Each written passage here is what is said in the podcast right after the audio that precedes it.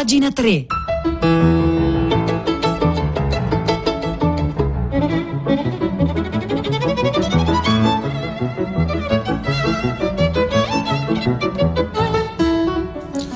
Buongiorno, un saluto da Nicola Lagioia, benvenuti a pagina 3, la cultura nei quotidiani, nelle riviste e nel web, le 9, 1 minuto 22 secondi di lunedì 4 ottobre. Noi oggi cominciamo con un grande fotografo, un grande artista che è, Sebastiano Salgado, di cui aveva già parlato il primo ottobre, a cui comincia qui a, a Radio 3 eh, Attilio Scarpellini, ma eh, su, su, Robinson c'è, un, c'è, un'intervista di Michele Smargiassi a Salgado, perché arriva a Roma, è arrivato a Roma alla Galleria eh, Maxi, la mostra sulla eh, monumentale eh, opera di, di, Salgado sull'Amazzonia, è uscito qualche tempo fa il catalogo Tusken e scrive appunto, eh, introducendoci a questa intervista, Michele Smargiassi su Robinson, a girarsi con Salgado nella penombra di questa galleria del Maxi è come ripercorrere uno dei 48 viaggi che gli sono stati necessari per compiere eh, Amazzonia, appunto, epico affresco di un Eden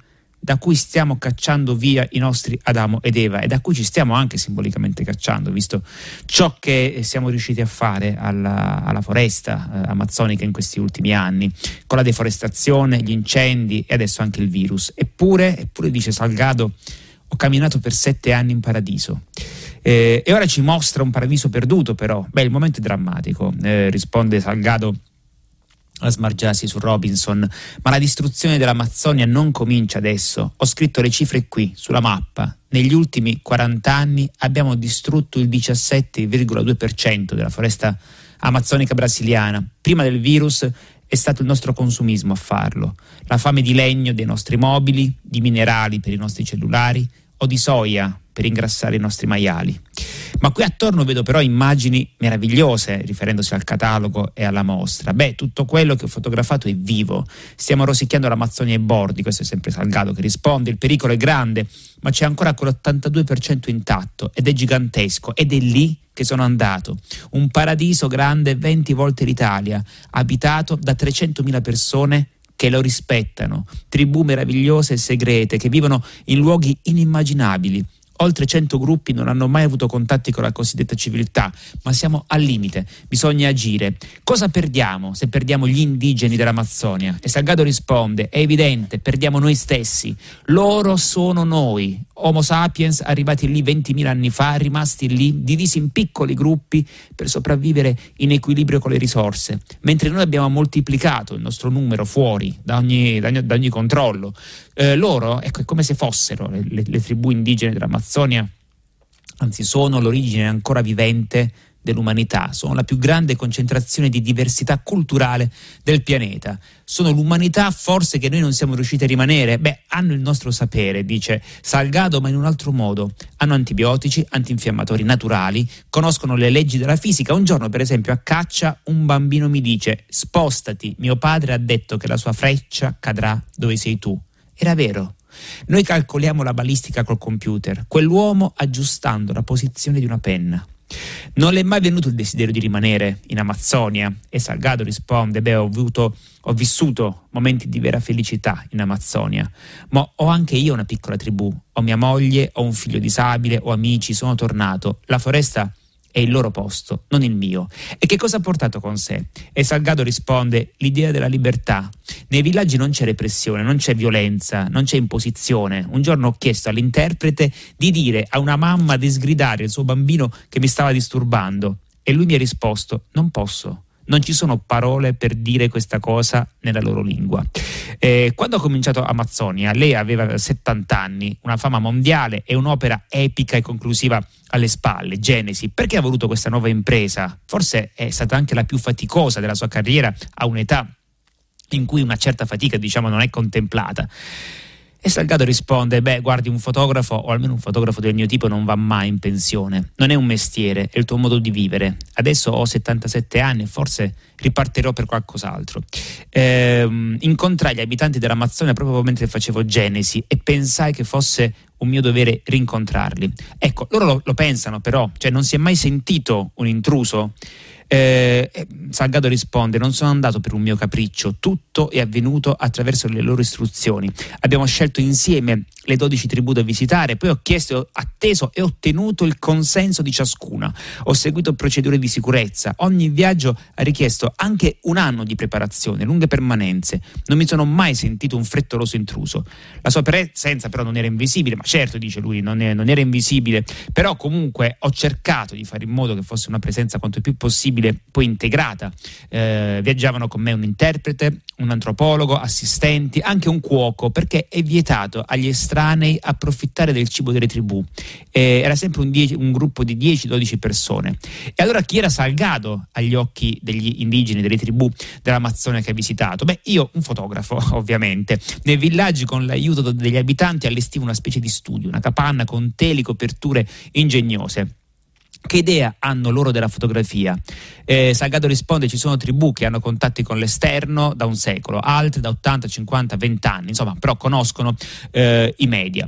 E poi ancora il, um, ecco, la cacciata dell'Eden, dall'Eden è vicina. Salgado risponde: ho, ho, camminato in paradiso, ma anni fa ho camminato nell'inferno, in Ruanda, nell'Etiopia. Eh, so cos'è un inferno. Un proverbio brasiliano dice: non c'è male che duri per sempre e non c'è bene che non finisca. Ehm, io penso che, e poi appunto il suo interlocutore in questo caso intervistato, dicevo, su Robinson, Michele Smargiassi, gli chiede, eh, gli fa una domanda a cui Salgado dà una risposta insomma, abbastanza terribile. Lei è un economista per formazione, cosa ci aspetta, il bene o il male? E Salgado risponde, io penso che stiamo andando, non è certo, ma io lo penso, verso la fine dell'umanità. Non ascoltiamo i messaggi. Un virus ci ha messo in ginocchio, ma quanti virus si scateneranno in un pianeta squilibrato? Tre, quattro contemporaneamente e la nostra storia sarà finita. Lei è andato nella foresta amazzonica per cercare l'inizio. Ha trovato l'inizio della fine? Siamo ormai, eh, risponde Salgado rincalando la dose, degli alieni su questo pianeta. Non viviamo nella Terra, non viviamo con la Terra, ma in una bolla artificiale che la consuma e la distrugge. Dovremmo tornare alla Terra. Non so se sia tardi, ma è l'unica possibilità che abbiamo. Questa è appunto l'intervista molto bella, eh, ripeto il, il, catalogo è bellissimo, pubblicato da, da, da Tasken Amazzonia, ma chi è appunto a, a, Roma o chi passa per Roma può andare a visitare la mostra al Maxi e questa intervista molto bella, molto sentita, molto intensa eh, a firma di Michele Smargiassi a Sebastiano Salgado la trovate questa settimana su Robinson.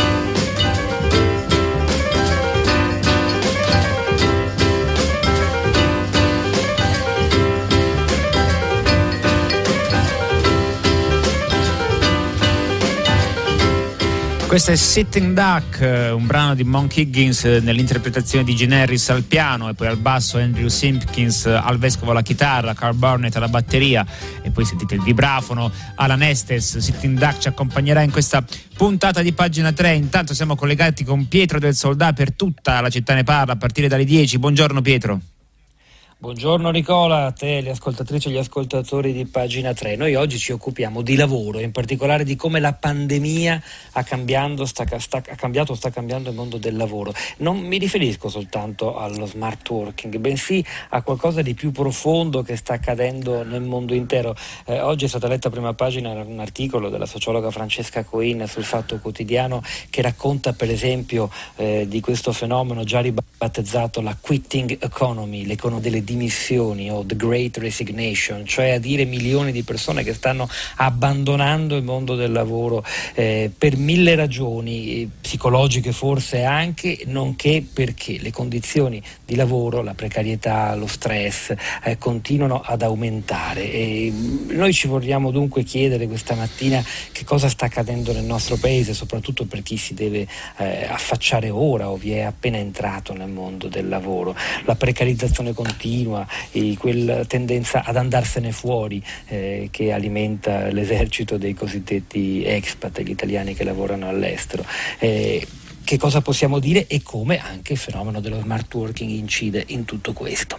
Dalle 10 in diretta aspettando anche le testimonianze dirette degli ascoltatori Nicola. Grazie, grazie Pietro del Soldà, eh, le vostre testimonianze al 335 5634 296 appunto potete, potete scriverci. Eh, intanto andiamo sulla, su un altro supplemento um, su tutto libri della stampa dove si parla di un libro molto importante per capire che cosa, che cosa succede in Cina, eh, sopravvissuta a un gulag cinese, c'è il pezzo di eh, Leonardo Martinelli che parla un, del libro pubblicato in Italia da ADD, protagonista Gulbar Haithaway, una signora cinese elegante che vive in Europa, vive, vive in, in, Francia, una signora elegante, ha preparato i dolci al miele, ora serve il tè al gelsomino, scrive appunto Leonardo eh, Martinelli su tutto libri, in tazze di porcellana fragile, pettinatura impeccabile, tutto impeccabile, ma diffidare sempre delle apparenze, perché qual è la vicenda che la riguarda, che poi ha, ehm, le ha fatto scrivere questo libro che in Francia è stato un best bestseller e adesso arriva anche in Italia che ci fa capire qualcosa di più di, di come funziona la Cina contemporanea, eh, anche nelle sue zone più profonde d'ombra in questo caso. Al di là di questa patina rassicurante, Gulbar è ritornata dall'inferno, esponente della minoranza Yugura, che eh, vive appunto nel nord-ovest della Cina, è riuscito a salvarsi da uno dei campi terribili che Pechino vi ha creato per rieducare quel popolo. Il, um, è, è, riuscito a salvarsi grazie all'intervento ad altissimi livelli della, della, Francia. Tutto è cominciato con una telefonata. Lei abitava già in Francia, a Parigi. Da una telefonata, dice eh, Gulbar, intervistata appunto da Leonardo Martinelli, nel novembre del 2016, mi chiamano dall'azienda dove avevo lavorato in Cina Ero stata ingegnera nel settore petrolifero, come mio marito. Avevo 50 anni ormai. Mi ero trasferita in, in, in, Francia, vivevo a Parigi da anni, mi hanno detto che potevo usufruire della pensione anticipata, ma dovevo andare lì a firmare dei documenti. Non si è insospettita, No, dice lei. Mio marito era giunto eh, a Parigi stufo delle discriminazioni che gli uiguri patiscono e io l'avevo raggiunto con le nostre figlie. Lui aveva avuto l'asilo politico, ma io no. Ho sempre mantenuto la nazionalità cinese, ho continuato ad andare lì a trovare la mia famiglia, insomma tutto sembrava normale. Ma che è successo questa volta? Quando sono arrivato in Cina, eh, sono arrivato dove avevamo vissuto con mio marito dopo l'università per firmare questo documento che mi avrebbe fatto avere la pensione, mi sono presentata nella mia ex azienda ma mi hanno portata subito al commissariato dove mi hanno sbattuto in faccia una foto di mia figlia con una bandiera yugura tra le mani scattata a una manifestazione a Parigi mi hanno confiscato il passaporto, mi hanno lasciato temporaneamente libera, ma qualche tempo qualche giorno dopo sono stata arrestata per terrorismo e sbattuta appunto in un centro di rieducazione dove poi sono uscita tempo dopo, per fortuna, uh, viva, uh, grazie all'intervento della Francia. Tutta questa vicenda è raccontata in questo libro pubblicato da ADD, sopravvissuta a un gulag cinese e l'intervista a Gulbar Haithaway la trovate appunto questa settimana su tutto libri della stampa.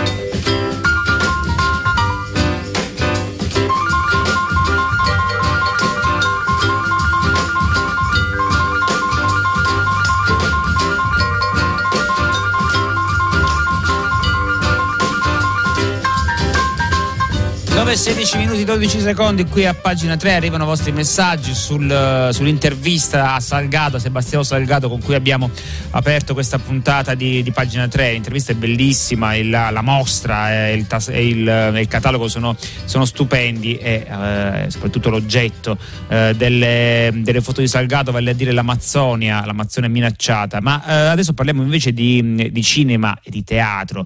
Eh, parliamo qui a Radio 3 sotto Venezia appunto si è eh, molto parlato del film di eh, Mario Martone eh, dedicato ad Edoardo Scarpetta. Qui rido io.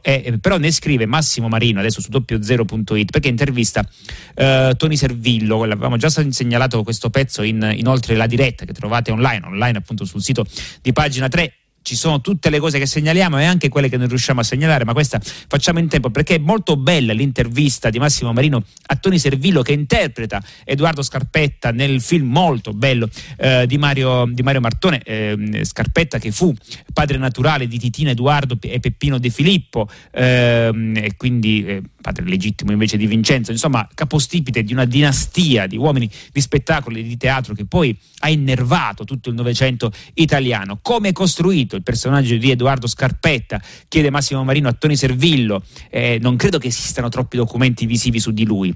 Esiste una grandissima quantità di materiale fotografico, risponde Toni Servillo. Non sono ricorso a particolari espedienti per dare la rubiconda gioiosità del personaggio vedendo una sua foto attaccata allo specchio dal truccatore il primo giorno di riprese per verificare l'efficacia della capigliatura, perché lui aveva una zazzeretta che come tanti attori intorno ai 50 anni aveva il vezzo di tingersi di nero, mi sono accorto che aveva un naso importante, un po' a patata, dice Tony Servillo. Allora ho chiesto al truccatore di andare a comprare una di quelle tettarelle di silicone che si usano per far prendere il latte ai neonati. L'ho tagliata a metà, l'ho attaccata al naso e il naso si è allargato. E poi ha usato la sua autobiografia, 50 anni di palcoscenico, per capire un po' meglio il personaggio. Sì, risponde Tony Servillo, è piena di fatti molto romanzati, ma anche di elementi riscontrabili, reali. Ripercorre la sua origine, legata alla miseria, gli inizi a San Carlino, lo spodestamento di Petito, Antonio Petito, grande attore teatrale, la morte in palcoscenico di Petito, l'ultimo Pulcinella a cui lui assiste e la nascita della maschera che lui si augurava lo sostituisse, cioè Don Felice eh, Sciosciamocca, che come tutto il suo teatro andava incontro a un pubblico molto diverso eh, di quello appunto di, mm, eh, di Petito. E ancora quello che affascinava di, di, Scarpetta, continua Tony Servillo, era raccontare come un attore nell'esercizio del suo mestiere celebrasse la vita. Una vita che consuma Scarpetta tra il palcoscenico e gli interni della sua casa in maniera indistinta, dando quasi l'impressione insomma, che ci sia una continuità tra il sipario e i tendaggi dei salotti. Non, non, non, sappiamo se sta recitando anche in camera da letto o se invece è più vero quando è sul palcoscenico. Beh, questa cosa, dice Tony Servillo, intervistato su Doppio Zero, su cui rido io, il film di Mario Martone, dedicato a Edoardo Scarpetta, questa cosa eh, mi affascinava moltissimo, la vicenda che metteva al centro un attore che nell'esercizio del suo mestiere appunto eh, travolgeva tutto, celebrava la vita con i pranzi, le mogli, i figli legittimi e quelli illegittimi, con l'erotismo. Naturalmente tutto questo Edoardo Bambino eh, assiste, qui Edoardo De Filippo, ed Edoardo ne fa un gran tesoro di ciò che vede appunto de, del, a proposito del suo padre eh, naturale. Edoardo viene messo in palcoscenico dal padre quando aveva 4-5 anni. Credo che non ci sia cosa più efficace per capire cosa questo vuol dire di una frase famosa che l'autore di Filomena Marturano a un certo punto dice fuori dal palcoscenico mi sento uno sfollato, cioè come se il territorio della propria libertà, il luogo dove muoversi con assoluta sicurezza, forza e determinazione sia il teatro che coincide con la scoperta della vita. Beh, questo è uno degli argomenti più interessanti della vicenda che Martone eh, ha, voluto, ha, voluto, narrare. E ancora dice, io credo che un attore comico, re della risata come Scarpetta, appartenga eh, del tutto alla famiglia, quella famiglia di grandi comici che finiscono per avere un repertorio di comportamenti comuni che si concretizza nella loro maschera, tutta una serie di mosse, cioè che poi diventano il tratto, il tratto distintivo, poi parla delle famiglie teatrali che sono delle famiglie completamente diverse rispetto diciamo, a, quelle, ehm, a, a, quelle, borghesi o a quelle appunto civili, diciamo così, per, per le abitudini che il teatro in qualche modo eh, a cui il teatro eh, costringe.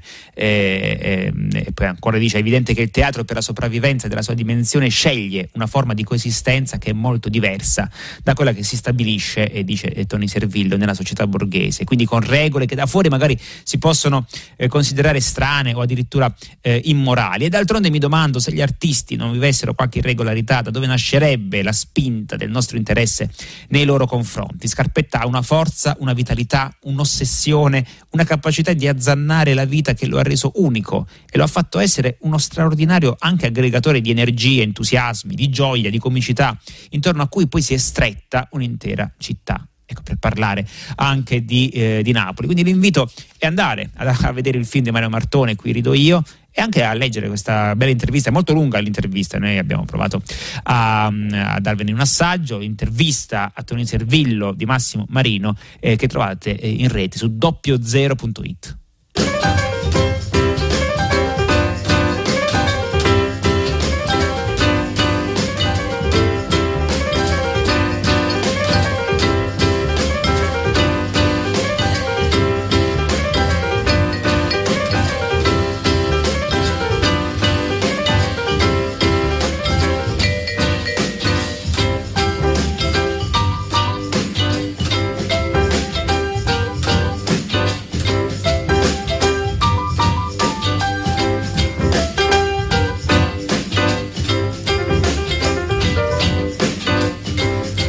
adesso tracciamo un bel, un bel parallelo, è casuale però appunto il, il caso spesso viene in nostro soccorso, cioè così come abbiamo appena parlato di Edoardo Scarpetta secondo Mario Martone, adesso parliamo di Jean Moreau secondo appunto Lisa Ginsburg, perché?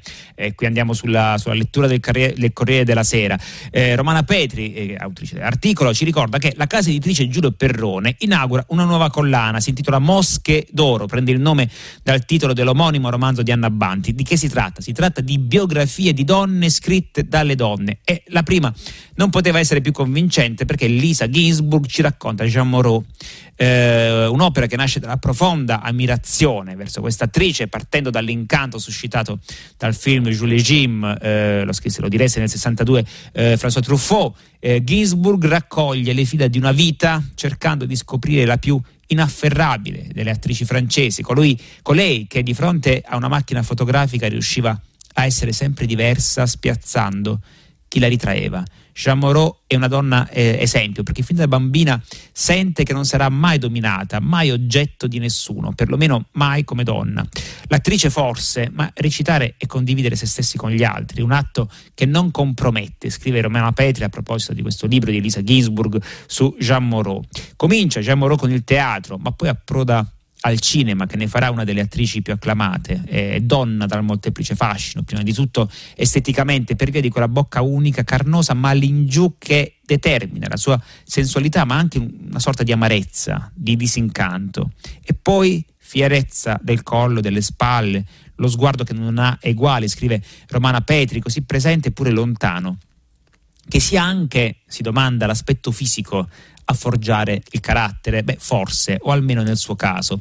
Una medietà aristotelica le ha impedito di abbandonarsi completamente, anche nell'amore. È stata capace di darsi, ma anche di abbandonare ed essere abbandonata senza che le fratture interrompessero il fluire del suo vivere. Una donna fatta di desiderio continua che ha avuto molti uomini che addirittura è riuscita a conquistare l'omosessuale Pierre Cardin. Eppure c'era in lei una fuga verso la libertà, scrive Romana Petri, che non la rendeva mai di nessuno se non di se stessa. Molti hanno detto di lei che era questo suo lato maschile a renderla ancora più femminile era autonoma, dedicata al suo lavoro di attrice, ma anche di cantante, di regista. Forse solo due uomini sono quelli che segnano il, il destino di Jean Moreau. Il padre, il suo, suo, padre anche in negativo perché era ostile al suo lavoro, e un regista, Louis Mal, con il quale avrà un'intensa e molto lacerante storia eh, d'amore. Da quelle disillusioni, continua Romana Petri, trarrà Jean Moreau la forza perché saranno proprio loro a metterla sulla strada di una solitudine costellata di molte ma non indispensabili passioni. Poi lei dirà di se stessa, Jean Moreau, sono stata più desiderata di quanto abbia desiderato. Si sposerà due volte, anche se senza troppa eh, convinzione, eh, per cui la solitudine rischia di essere, forse senza rischiare, sarà eh, scrive Romana Petri, la compagna più assidua della sua vita perché è una solitudine non sempre sofferta. Eh, Moreau ama appartarsi eh, nella sua villa dove accoglie amici, cucina magnificamente per loro, canta le sue canzoni, fa progetti, luogo dal quale però la gente poi se ne va per lasciarla nell'unico ambiente che l'ammalia, la natura. Una donna dunque che sa amare, ma anche eh, che dell'amore ha imparato a fare a meno. Insomma, continua questa, mm, eh, questa, questa, rilettura, eh, questa celebrazione di Jean Moreau eh, fatta da Romana Petri, ma eh, il tutto per eh, segnalare il, il, libro di Lisa Ginsburg a lei dedicata che inaugura questa collana nuova della casa editrice Giulio Perrone tutta dedicata a biografie di donna. Comunque il pezzo a firma di Romana Petri lo potete trovare questa settimana sulla lettura.